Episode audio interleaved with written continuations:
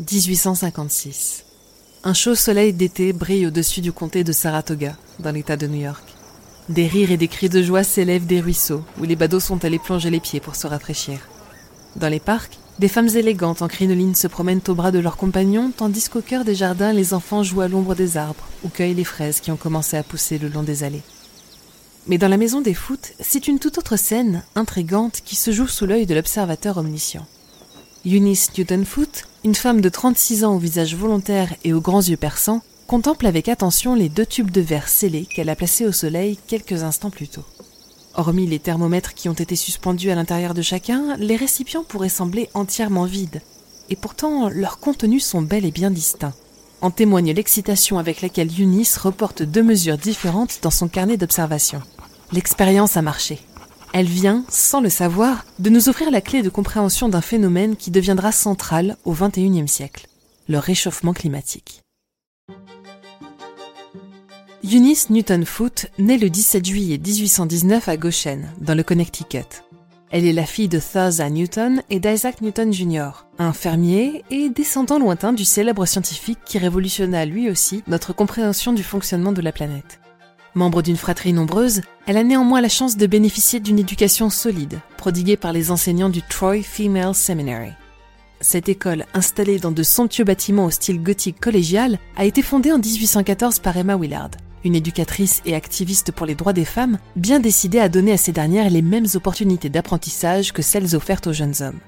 Sa sœur, Almira Phelps, experte en botanique et troisième membre féminin à obtenir ses entrées dans la prestigieuse Association américaine pour l'avancement des sciences, la AAS, est pour sa part persuadée que pour comprendre les sciences, il faut les pratiquer et participe à créer un laboratoire au sein de l'école. C'est dans cet amphithéâtre, rempli de flacons de verre, d'appareils de bronze et de substances qu'elle n'a encore jamais vues auparavant, que Eunice s'initie à l'art subtil de la chimie et à l'élaboration de protocoles expérimentaux rigoureux, possiblement sous le tutorat d'Almira elle-même dont elle dévore les ouvrages.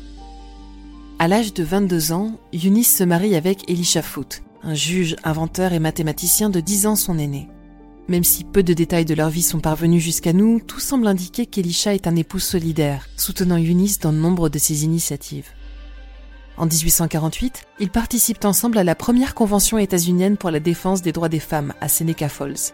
Ils y signent tous deux la déclaration de sentiments, un document rédigé par leur voisine et amie, la célèbre féministe Elizabeth Cady Stanton, listant les injustices faites aux femmes et engageant ses 200 signataires à œuvrer pour l'égalité des sexes. Eunice fera partie des cinq femmes qui travailleront à la publication de la déclaration après sa signature et continuera à défendre les droits des femmes tout au long de sa vie, et ce notamment dans les milieux scientifiques auxquels elle s'apprête à apporter sa plus grande contribution. En effet, dans les années 1850, Eunice s'intéresse au Soleil et plus particulièrement à la manière dont notre atmosphère emmagasine sa chaleur. Mettant à profit ses années d'études en chimie, elle élabore une série d'expériences afin d'étudier l'apport thermique de ces rayons au sein de différentes compositions et concentrations d'air. Elle s'équipe d'une paire de longs cylindres de verre et suspend dans chacun deux thermomètres afin d'obtenir la mesure la plus juste possible. Une pompe lui servira à modifier la concentration de l'air présent dans les récipients, une solution de chlorure de calcium à la sécher, et c'est probablement grâce à un mélange de pierre calcaire et de vinaigre qu'elle parviendra à produire du dioxyde de carbone.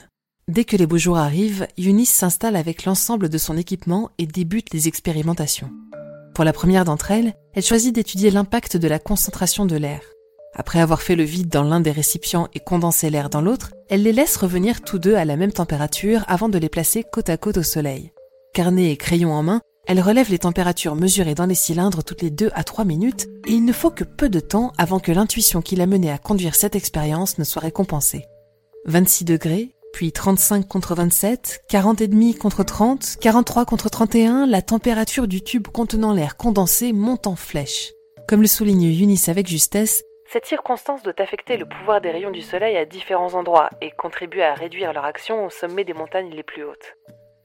Il est temps pour elle de passer au deuxième protocole, et pour celui-ci, l'expérimentatrice sature l'un des cylindres d'humidité tandis que l'autre est asséché à l'aide de chlorure de calcium, un matériau que l'on appelle hygroscopique et qui sert parfois à saler les routes par grand froid. Fermeture hermétique des récipients, mise à la même température, exposition au soleil, note, le processus recommence, et une fois encore les résultats sont éloquents. En l'espace d'un quart d'heure, l'air sec est monté à une température de 42 degrés tandis que l'air humide affiche 48 degrés. La sensation que l'air saturé en humidité est plus étouffant n'est donc pas toujours une impression, comme le remarque Eunice, qui n'a jamais connu la chaleur brûlante du soleil avant une averse d'été. Notons quand même par souci de précision que cette perception tient également au fait que l'air trop humide empêche notre transpiration de s'évaporer, privant ainsi notre corps du mécanisme qui lui permet de se rafraîchir. Pour sa dernière expérience, notre héroïne parvient au cœur de la question qui, elle l'ignore probablement encore, deviendra centrale dans le siècle à venir. Le dioxyde de carbone absorbe-t-il plus la chaleur que l'air ambiant? En seulement 9 minutes, les thermomètres des deux tubes affichent plus de 10 degrés d'écart. La conclusion est sans appel. Le récipient contenant le gaz est devenu considérablement plus chaud que l'autre et une fois retiré, a pris bien plus de temps à refroidir. La scientifique poursuit en soulignant que si l'hypothèse selon laquelle l'atmosphère terrestre aurait été composée d'une plus grande part de dioxyde de carbone par le passé se vérifie, alors les températures auraient également dû être plus élevées durant cette période lointaine. Eunice Foote mènera d'autres expériences, en plaçant les tubes à l'ombre ou encore en testant des gaz comme l'oxygène et l'hydrogène, mais c'est son expérience avec le CO2 qui fait d'elle la pionnière de l'étude du réchauffement climatique. Enfin, pas encore.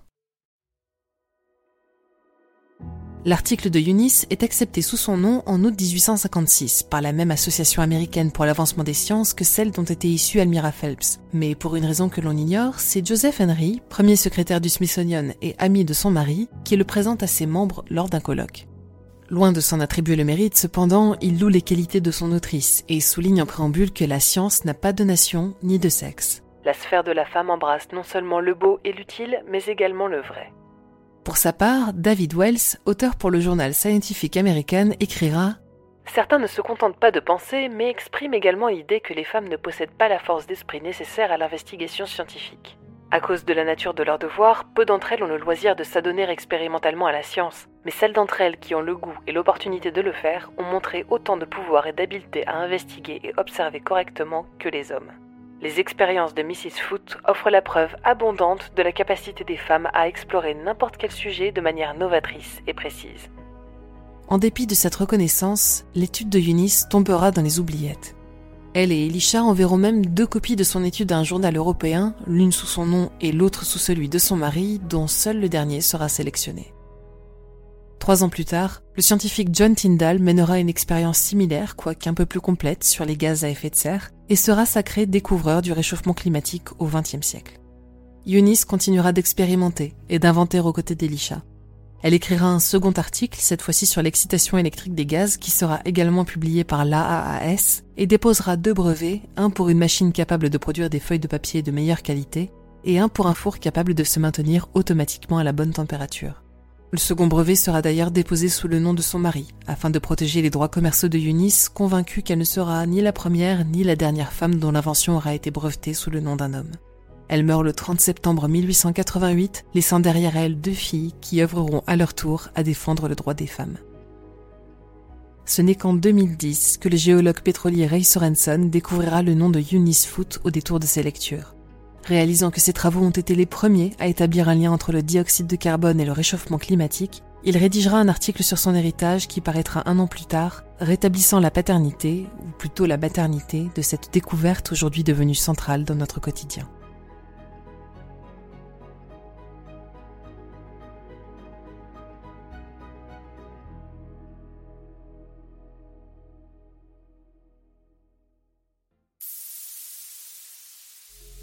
Merci d'avoir suivi cet épisode de Chasseurs de Sciences.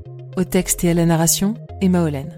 Pour ne pas manquer nos futurs épisodes, n'hésitez pas à vous rendre sur le lien en description pour nous retrouver sur les plateformes d'écoute comme Castbox, grâce à qui nous avons pu rencontrer plein de nouveaux auditeurs et auditrices.